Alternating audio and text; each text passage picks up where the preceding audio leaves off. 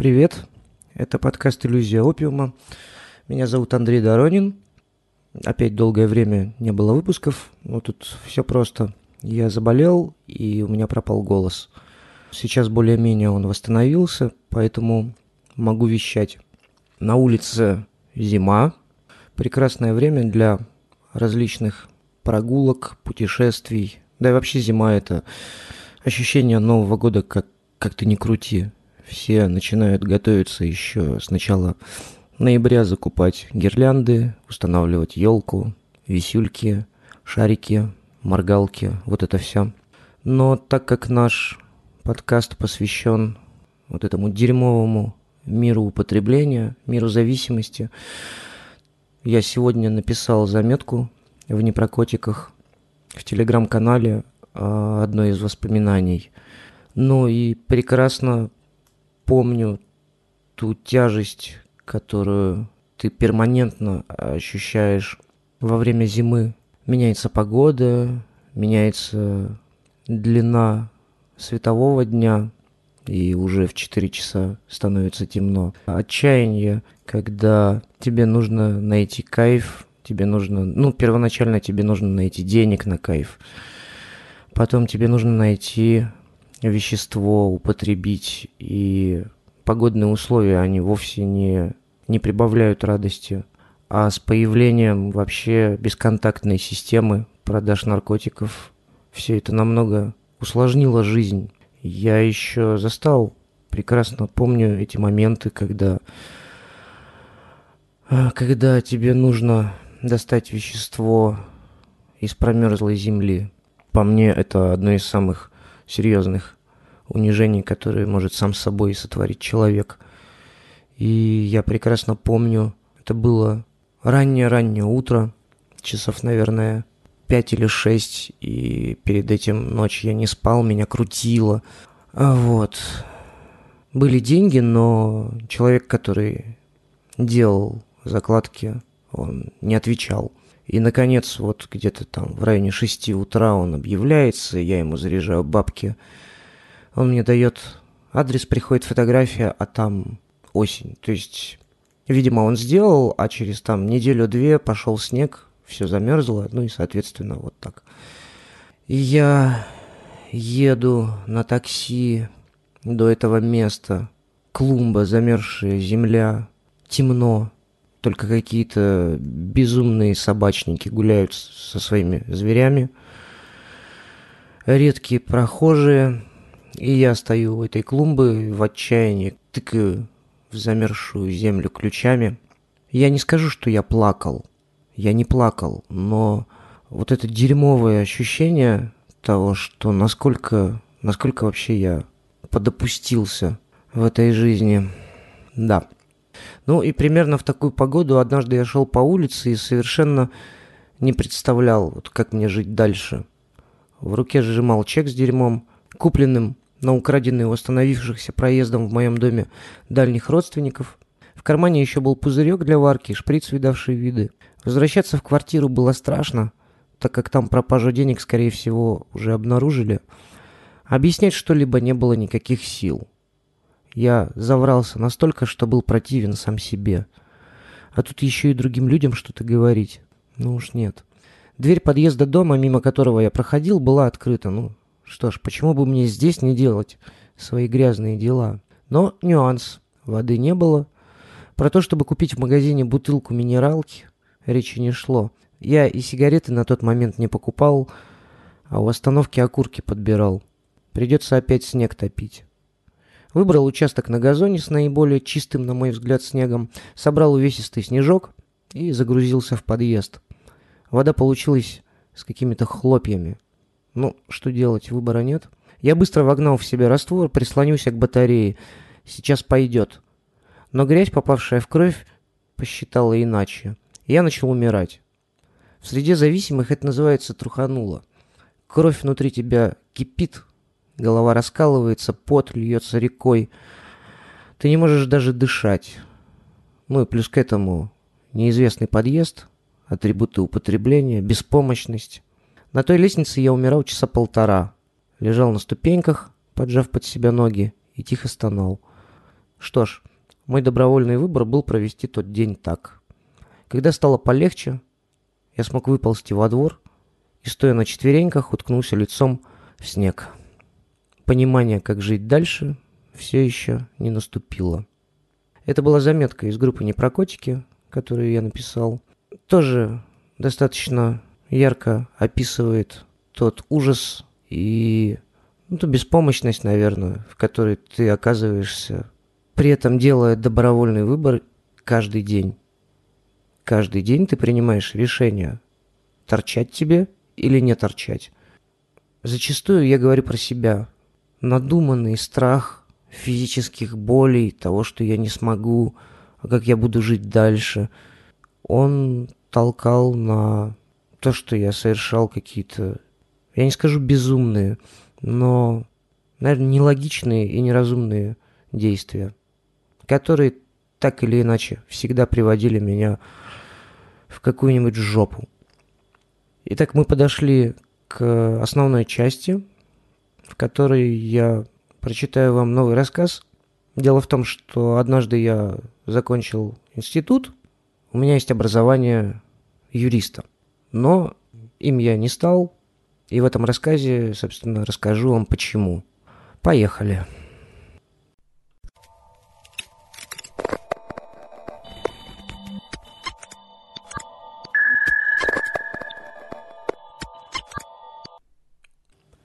Как я не стал юристом? Изо рта у него пахло луком. Наверное, перед встречей заезжал в пирожковую, там натрескался разных вкусных штук. Главное, чтобы не дышал на меня. Иначе потеряю сознание. Некрасиво получится. Я сидел на пассажирском сиденье, видавший виды бэхи малинового цвета. А на водительском сиденье восседало грузное тело моего, ну, фактически уже начальника, Биг Босса. Несмотря на важность и значимость, Босс просил всех называть его Дрюня. Странное желание, ну что ж, Дрюня так Дрюня. Выяснять, какие там травмы в детстве психологические Дрюня получил, чтобы теперь именоваться таким экстравагантным способом, не было никакого желания. Кошмар, как у него воняет изо рта.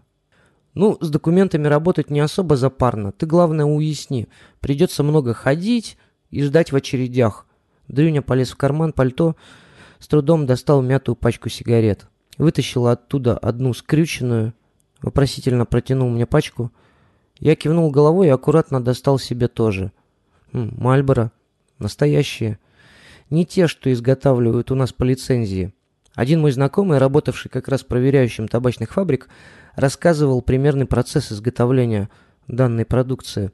Насколько я понял, то, что мы курим, и табак – суть разные вещи – эта же сигарета имела запах. Да и пачка была другой. Фирменные сишки можно было купить на сенной у барык. Стоили они архидорого. Но подчеркивали статус владельца. И если ты в компании небрежно светил такой вот заморской продукции, то результат, например, переговоров, мог быть совершенно иным, чем если бы ты вертел в руках совершенно обычную, купленную в ларьке. У Дрюни не было вкуса. Одет он был ужасно бордовый пиджак, безразмерные брюки со стрелками и лакированные туфли с острыми носами. Но сигареты он покупал что надо. И хотя меня уже серьезно штормило, и тошнота подступала к горлу с каждым глубоким вздохом, все же я чиркнул зажигалкой и приготовился слушать дальше. Да, я же не объяснил, нахера я это делаю. Все просто. Я устроился на работу. И не кем-нибудь, а помощником юриста. Долгая история моего личностного падения на дно, которого я все не мог нащупать, привела одним ненастным утром, а оно действительно было дерьмовым, так как на календаре был конец ноября, а на улицах полметровые сугробы. К сакраментальному вопросу. Что делать? Из активов у меня был один костюм, который я надевал последний раз на выпускной в школе. Возраст. В 25 лет еще не задумываешься о таких вещах, как пенсия, зубные протезы, потенция, масса свободного времени и крайне запущенная стадия наркомании. Я бы сказал чудовищная, но это никак не обозначит тот уровень пиздеца, в который я намеренно и долго загонял сам себя. Недавно я отважился на визит в частную наркологическую клинику, и там врач недоверчиво записал мою историю с ежедневным приемом веществ, после чего отложил тетрадь протер очки и попросил не пиздеть, а сказать правду, так как с такими слоновьими дозами люди попросту не живут. Ну, так он прокомментировал. Но, к сожалению, я не врал. За сутки вкалывал в себя несколько грамм различных веществ, после чего еще догонялся путем курения прущих трав. Мой организм настолько привык к тому, что в нем плещется бульон из всевозможного говна, что кумарить меня начинало примерно через 3-4 часа после укола. Я понимал это и старался не находиться ни минуты трезвым, чтобы не охуеть это сознание реальности. Работа же у меня появилась банально. Газета из рук в руки предоставила объявление с вакансией помощника юриста. Я же не так давно отчаянно закончил обучение по этой профессии. Ну, вернее, диплом мне выдали из жалости, так как несколько лет э, не мог его сделать, но упорно являлся на пересдаче. Декан лично выдал мне диплом и взял с меня твердое обещание, что я никогда в жизни не стану заниматься юриспруденцией. Явившись по объявлению, я попал в странное помещение, до отказа забитое столами некрасивого цвета и людьми. Люди были похожи на столы. Никто особо не заинтересовался, откуда я появился, что со мной делать. Меня как-то механически, словно мячик в игре пинали от одного стола к другому, пока я не чутился перед странным долговязым типом, являвшимся заместителем директора. «Ты не тушуйся, у нас постоянно тут оврал и всякое такое», — говорил замдира, надевая куцая пальтишко. Он все никак не мог попасть в рукав и подпрыгивал, считая, что это поможет. Звали почти самого главного Евгением. Мы сейчас с тобой как раз в поля и отправимся. А как ты хотел? Жизнь такая. Евгений надолго задумался, глядя перед собой, словно кто-то нажал на кнопку и выключил его. Бледина! Вдруг громко вымолвил Женя, чем привлек внимание всех присутствующих в комнате. «Э, «Не понял», — решил уточнить я. «Я говорю, жизнь, бледина. Такая она, да». Наконец Евгений нашел рукав пальто, радостно подпрыгнул последний раз — Взял охапку каких-то бумаг, загрузил их в кожаный портфельчик, и мы вышли. На улице было все так же дерьмово. Оранжевый нелепый трактор лениво скреб проезжую часть дороги. При этом снег был на тротуаре, и возникал вопрос, зачем водитель совершает такие бессмысленные действия. Но я был раскумарен, мне было хорошо. Поэтому мысленно я простил оплошность нерадивого водителя и тут же благополучно про него забыл. А ты вообще опыт какой-нибудь имеешь ну, в законных делах? На ходу проводил собеседование Евгений. Я задумался. Дела я имел, но они были незаконные в основе своей, а некоторые еще и уголовно наказуемы. Да и вряд ли этот благополучный Верзила захочет слушать мою грустную историю. Что я ему могу интересного рассказать? О том, что два часа назад я через знакомого гея-проститутку брал кайф у таджиков? А потом мы с этим же работником секс-услуг в вонючем подъезде какой-то безымянной двенадцатиэтажки искали укромное место, где можно свариться и вмазаться. Место-то мы нашли, а вот вену торговца телом не было. Пришлось проявлять чудеса техники и ставить его в шею. Кровь у него почему-то шла и не останавливалась. Ею он запачкал стены вокруг, одежду. Даже у меня на рукаве было небольшое пятнышко. А потом вышел какой-то дед и попытался вступить с нами в бой за территорию – Дед был хоть и старый, но очень крепкий. Видать, спортсмен в прошлом. И драться он умел. А нас хоть и было двое, но я драться не умел и не любил. Да и весил на тот момент 53 килограмма. А соупотребитель вообще не мог до конца определиться с тем, кто он, мужчина или женщина. Поэтому временами его переключало на тот или иной гендер. Выглядело это жутко. Короче, дед нам дал пиздюлей. Это такой у меня опыт. Нет, не довелось еще, только институт закончил. И сразу вот вас нашел, как можно услужливее произнес я. Евгений недоверчиво осмотрел меня, мой костюм с выпускного, ботинки, какие носят пенсионеры и опустившиеся, проторчавшие даже свою обувь наркоманы. Но ничего не сказал. Мы очень долго шли по широкой улице, заваленной снегом, время от времени огибая движущихся в неизвестность прохожих. Лица этих людей выражали «ничего». Это было жутковато но в моей крови было достаточно химии, чтобы я не реагировал на окружающее. Евгений рассказывал о специфике работы. Если коротко, необходимо было бегать по различным организациям и относить, приносить всякие важные документы. Еще оплачивать разные сборы, пошлины. Тут я немного оживился. Ведь эти действия предполагали, что в руках окажутся деньги. И здесь появлялся вопрос. Какое количество дензнаков явится той самой отправной точкой – для того, чтобы моя наркомания вступила в спор с моей же совестью. А то, что такой момент наступит, я не сомневался. Всего лишь вопрос цены, условно говоря. И снова стану я безработным. Правда, будет денег на поторчать какое-то время. Ладно, зачем загадывать? Да и Евгений хер пойми куда ведет. А вдруг он маньяк? Заведет сейчас на пустырь какой-нибудь, прирежет там, а тело в сугроб прикопает. А глаза вырежет и с собой прихватит. Зальет их эпоксидной смолой и сделает себе сувенир. Мрачные мысли оборвал резкий крик. Дворник кричал на большую лохматую собаку, которая бежала за ним, пытаясь схватить за рукав оранжевого пуховика. Мы с Евгением молча пронаблюдали за этой парочкой, после чего замдира указал рукой на какую-то дверь и сообщил, что мы пришли. За дверью находилось какое-то государственное учреждение.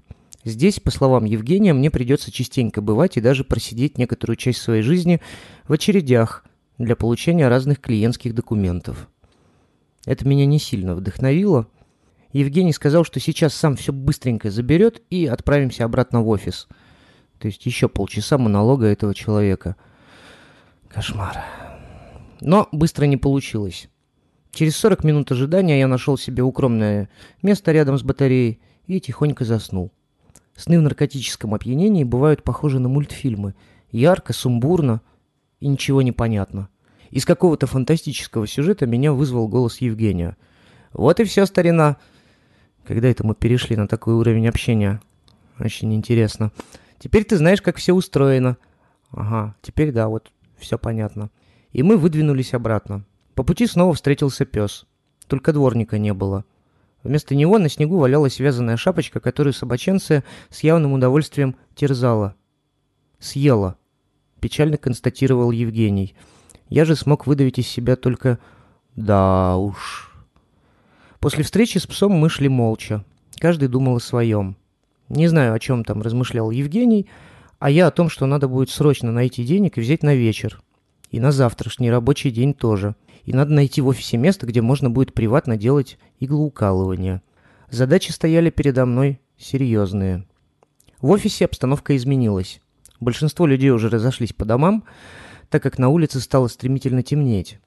Есть такая особенность в нашем славном городе. Каждую зиму, как только становится темно, Люди закрываются по домам, а на улицах появляются демоны, которые хватают припозднившихся прохожих и заставляют их пить вместе с демонами настойку боярышника. Завтра мне предстояло еще пообщаться с главным директором. Но ты не переживай, это просто формальность. Дрюня нормальный чувак.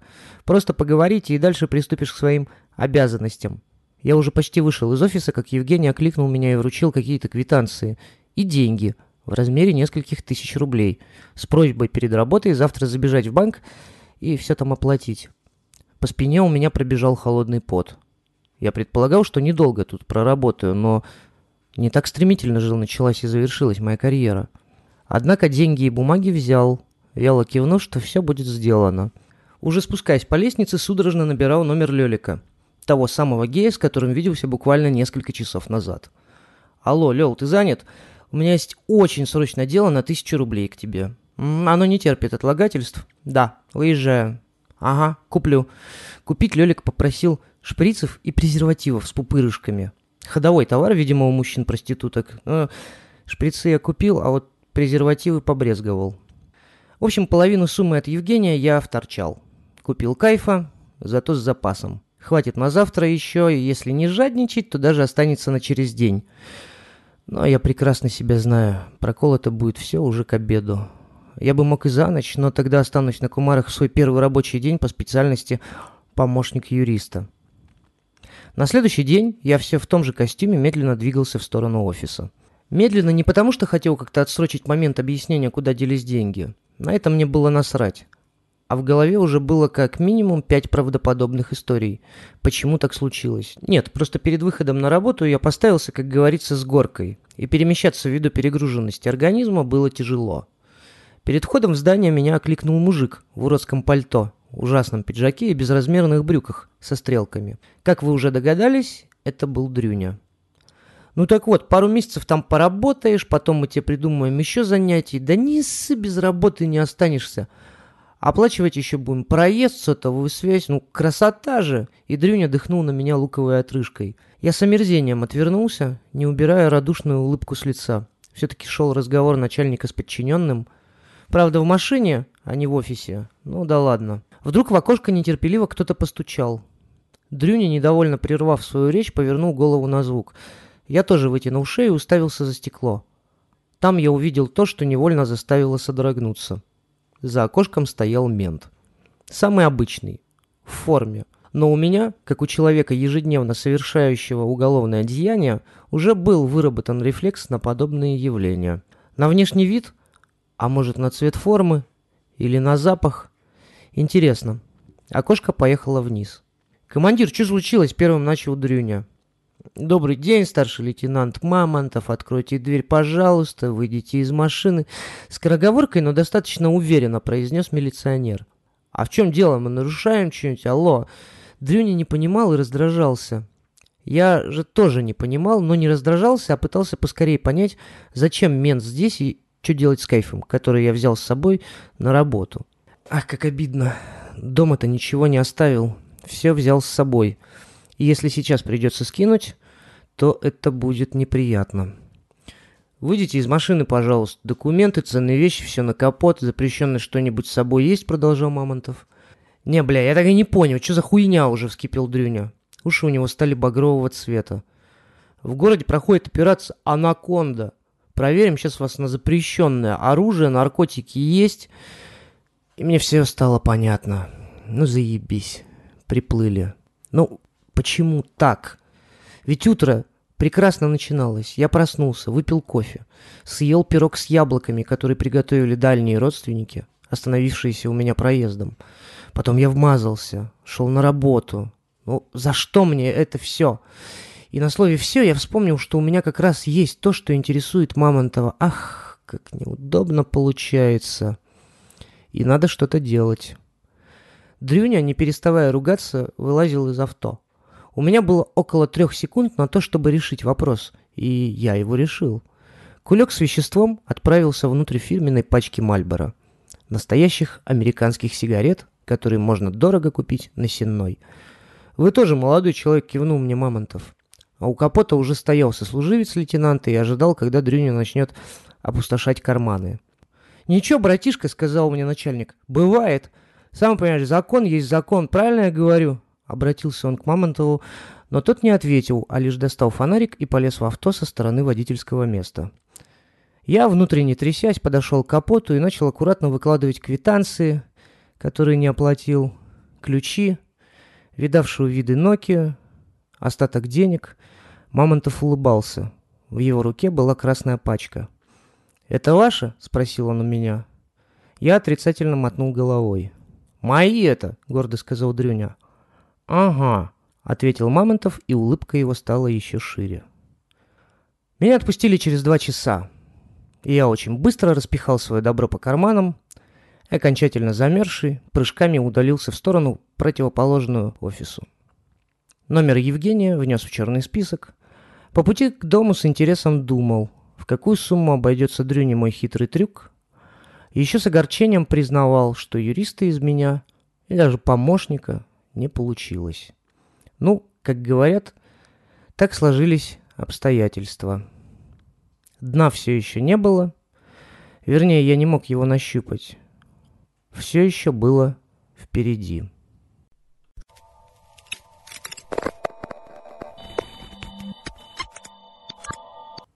Такой сегодня получился выпуск. Грустный, что ли. На этом мы заканчиваем чтение нового рассказа. Благодарю вас за внимание, за вашу поддержку. Если у кого-то возникнет желание поддержать подкаст, ну, вернее, не подкаст поддержать, а меня поддержать, то в описании есть ссылки на то, как можно отправить донат – Напоминаю, что в Телеграме есть группа и чат, в котором мы, мы, в котором мы общаемся. Там достаточно тепло и уютно.